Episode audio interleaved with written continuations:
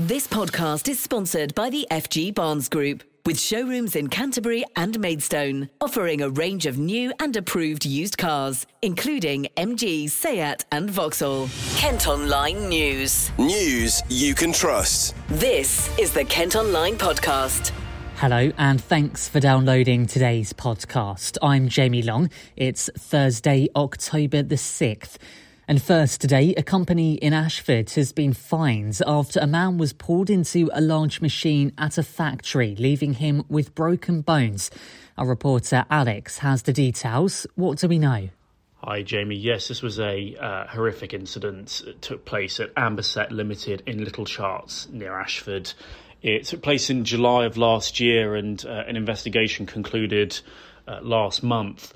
Uh, said that an employee was working on a paper rewinding machine, which is effectively two exposed drums um, spinning together. And due to a lack of protection on the machine that should have been there, the man was drawn in arm first and broke several bones in his shoulder and had a number of other injuries. An investigation showed if his fellow employees hadn't been as quick as they were, his injuries could have been a lot worse and they could have even been fatal.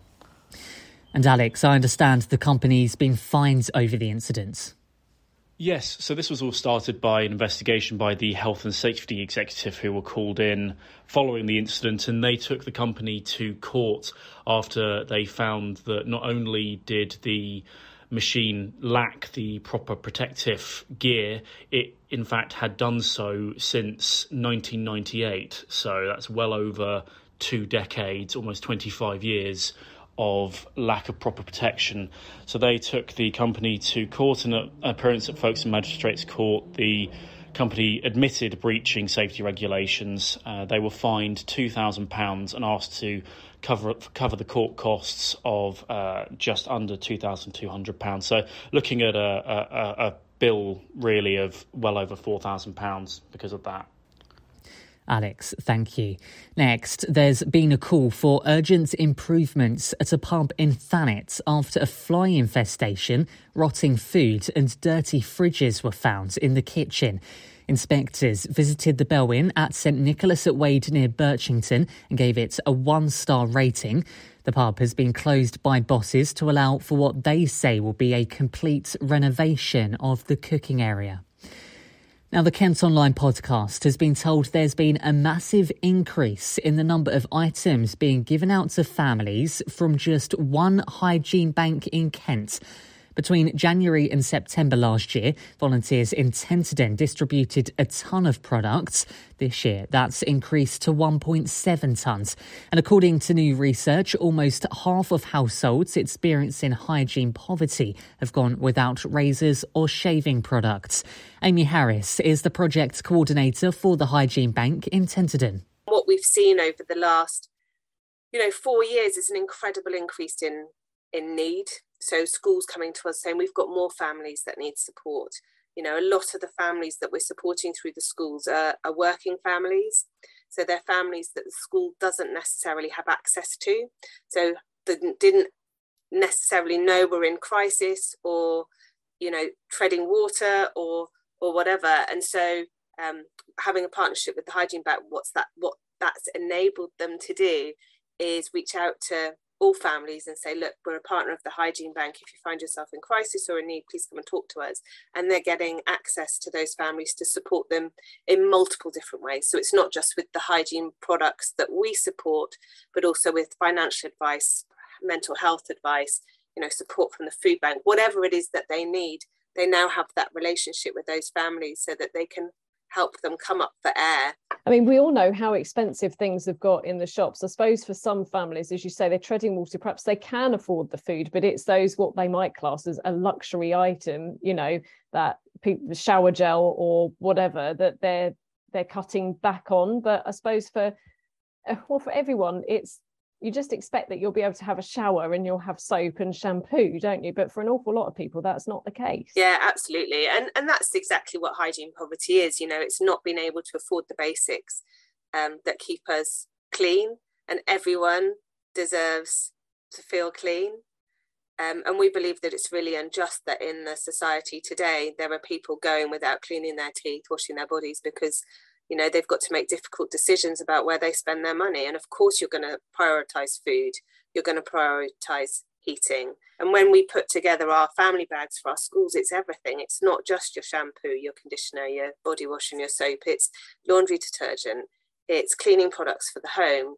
It's hairbrushes and how does that change somebody mentally because it really must start to affect your mental health if you don't have those things and you're you're feeling grubby and you haven't brushed your teeth. We know what that's like. If you haven't brushed your teeth i mean it just feels horrible. What does that do or what have you heard that that does to, to somebody's self-esteem and and their mental well-being? We've heard so many stories of how mental health has been impacted through not being able to have access to the basics. So it's things like social isolation, you know, not leaving the house because you don't have clean clothes to wear or you haven't been able to wash your hair or clean your teeth. You know, there was a story of a of a young girl that um, you know, she she wasn't going to school because she didn't have clean uniform. She wasn't able to to keep herself clean because her family just couldn't afford the products. And so she was wasn't going to school. That then leads to to all sorts of um, mental health issues, social isolation, you know, not going out with her peers. She was a teenager, so you know the impact that that has um, is is huge. Um, we also know that it stops people necessarily going for job interviews. Um, you know, if you don't have clean clothes to wear and you can't present yourself in a way that that gives you pride, then you're not gonna you're not gonna do it. And and the way that that makes you sort of feel and how that can kind of create a circle of depression and anxiety is you know it's huge. It's all con- a con- huge contributor to that to the impact on mental health. For those in a fortunate position who can get involved and perhaps donate and help what's the best thing for them to do if they do want to give some? They might have heard of food banks before but maybe not a hygiene bank. And what what sort of things are you after and what can they do to donate? Yeah so there are lots of different ways that people can get involved um, and donate. So we have projects across the whole of kent. So we have uh, you can go on our website, have a look at where they can donate. But Sevenoaks, Medway, Thanet, Dover, wherever, wherever you are, I'm sure there is somewhere nearby that that there's a donation point. So you can donate product. Um, so that's anything that you feel that you use on a weekly, monthly basis, daily basis to keep clean. So toothbrushes, toothpaste, deodorant, shower gel, shampoo, conditioner, washing detergent, you know, household cleaning sprays, uh, whatever it is, you know, hotel miniatures that you've got lying in your cupboards, um, you know, unwanted gift sets, we take them all. Um, and uh, you can donate at any drop off point nearby. So we have a, a partnership with Boots. Um, so across Kent, there are loads of boot stores that have collection points. Um, if they um, if they don't, then ask for one. They can request one in your local area. Also, you can donate online. So many of the projects have their own kind of JustGiving links or or the Hygiene Bank head office also has a JustGiving link or different ways that you can donate. Raise awareness. You know, this week is National Hygiene Week.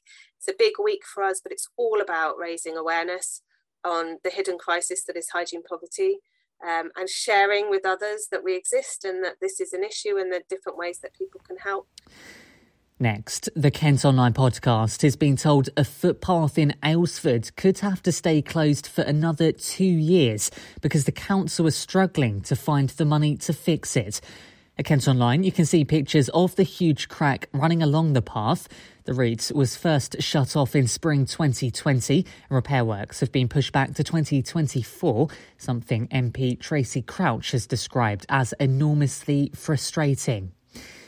Data shows three areas of Kent have seen some of the highest increases in house prices in the UK over the last decade.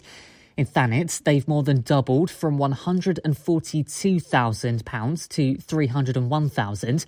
Properties in Medway and Dover are also nearly twice as expensive now as they were 10 years ago. More people have been killed or seriously injured on roads here in the southeast than any other part of the country. That's according to data given to the Kent Online podcast. Road safety charity Brake say there were four and a half thousand casualties in the region last year, an increase of almost 200 on 2020. Schools in the county are being urged to get involved in next month's Road Safety Week to highlight the dangers. This podcast is sponsored by the FG Barnes Group, with car dealerships in Canterbury and Maidstone. Now, campaigners in Medway have won their fight to get CCTV installed in a park. There have been concerns for some time about antisocial behaviour in the Rec in Rainham. Now, the council say two cameras will be put in the park for 12 weeks. The footage will then be reviewed to see if they're made permanent. Stuart Bourne is from the Rainham Rec Community Group. Any CCTV camera for us is a win anything that might discourage people. But we are seriously concerned that this is a temporary solution and not a long term plan. It's also a bit worrying that we're only a few months away from the local elections and we've got concerns that it might be a, uh, an issue there. What we're going to do as a campaign group is keep the issue strong, make sure people are aware of it, make sure the council knows that people are still aware about it, and then we want to see the report at the end of this trial period to make sure it's been robust and properly done. And do you think the police do enough? police do as much as they can. We've had so much good response to the police um, with our questions over the years. Their issue is just resources, and they have to devote resources where they think there's a problem. A lot, a lot of people used to report crime in here, which we tried to tell people to do. And so the more people report, the more police they can sound down, and hopefully, because of the TV here, that'll prove evidence for them to bring more police down there so we can have a better response. Well, Giovanni Gigli started a petition which led to the council agreeing to the safety measures at the very least, it will be a deterrent. So for for the 12 week trial, um, I'm hoping that it would be a deterrent for the area. Um, in that also, and someone had made a comment on online to say it's coming up to the winter months now, and crime reduces generally in the winter. Um, I hadn't thought of that, um, but even if it does reduce crime in the area, um, that that's all great. And what made you, in the first place, want to start this petition? So I had heard of a young chap, schoolboy, um, who had been in the park on a Sunday afternoon, uh, minding his own business, and he was attacked, unprovoked attack by three boys. Um, he was quite seriously attacked, as his mum described it to me. I became really upset. Uh, more so because when the police were called, they advised that there probably wasn't anything going to happen from it. The children who attacked the boy were identified, they are known to the police, um, but nothing much came of it. So I decided that I would try and do something. But will they be a deterrent though? We've been asking people who use the Rec. I'm hoping that they might know that it's there and then behave themselves a bit better. So the antisocial behaviours put me off coming to this park. So I do tend to um, go elsewhere if I can, but I hope so. I didn't know that was happening. I'm really pleased about that. I hope so. Fingers crossed that they'll be able to identify the culprits.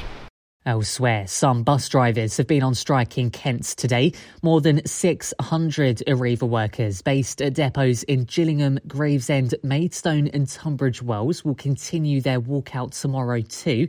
It's in a dispute over pay. They'll also strike for two days next week.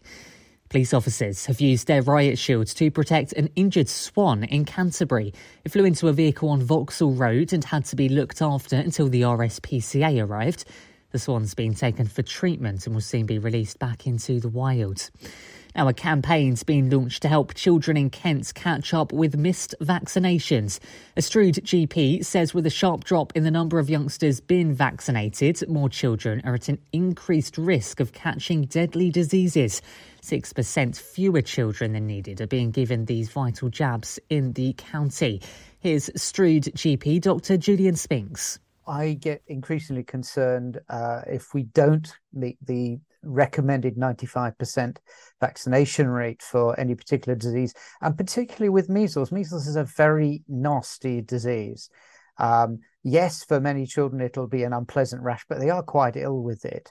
But uh, there are some children who will deteriorate immediately. People get uh, measles pneumonia and so on.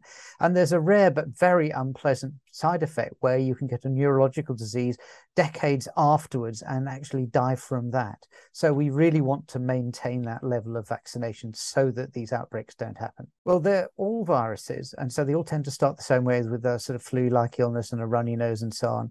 In measles, you can get little spots inside the mouth, and you then start to get a rash with a high fever. Children can get um, earache because they can get an infection in there. They can have a cough because they can get a pneumonia and so on. With mumps, you get a swelling, particularly at the base of the neck, underneath the ear, um, but it can go elsewhere and a fever associated with it. And unfortunately, for uh, male children, later that can lead to infertility. Um, rubella can be incredibly mild. You can have a rash with it or you can have nothing. But the main reason for protecting it is if you're a woman and you get pregnant later, when you catch rubella, then uh, that can cause very nasty abnormalities in the baby. And we found that when we only vaccinated girls, that wasn't enough. We need to vaccinate both, both boys and girls. All of those come together with MMR with one injection and then a booster. I think that uh, there's quite a relentless um, campaign of anti vax, which is not just against COVID, it's against any vaccination. And it's very difficult to know why people want to go down that line. And I can understand people being scared about their children.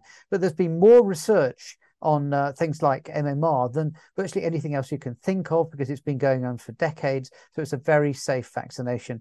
And the disease is, it's only because we don't see it that people don't realize how nasty they can be. I think if you receive an invite for your child, please go along and have it. Don't delay it. Um, uh, because it's very easy for it to slip your mind again. Practices will remind people about this, um, but you know, remember that you're protecting against something far, far, far more dangerous than the tiny risks from being vaccinated. The owners of a cafe in Maidstone are worried they'll lose business if their outdoor seating is taken away. The Ivy Coffee House spent more than £100 setting it up, but now the council is planning to remove it so they can bring back more loading bays. Staff say having lorries and vans outside will spoil the view for customers. KCC say the outdoor seating area was only ever temporary during the pandemic. Kent Online News. Now, at Kent Online, you can see pictures showing the history of a manor house near Maidstone. Leybourne Grange was built in around 1850 and became a hospital around 80 years later. It fell into disrepair in the 90s, though, and is now part of the Leybourne Chase development. And after Elmer the Elephant's trail around Maidstone last summer, Shaun the Sheep is coming to the town. Decorated sculptures of the lamb are going to help raise money for the Hearts of Kent Hospice in 2024. The Elmer trail is said to have boosted the town's economy by more than £2 million, while raising over 300000 for the hospice. Well, that's all for today's podcast. Thanks for listening. Don't forget to follow us on Facebook, Twitter, and Instagram for all of the latest news from across Kent. Plus, you can also subscribe to the ad free premium version of Kent Online. Just head to kentonline.co.uk forward slash subscribe. News you can trust. This is the Kent Online Podcast. This podcast is sponsored by the FG Barnes Group, with showrooms in Canterbury and Maidstone, offering a range of new and approved used cars, including MG, Seat, and Vauxhall.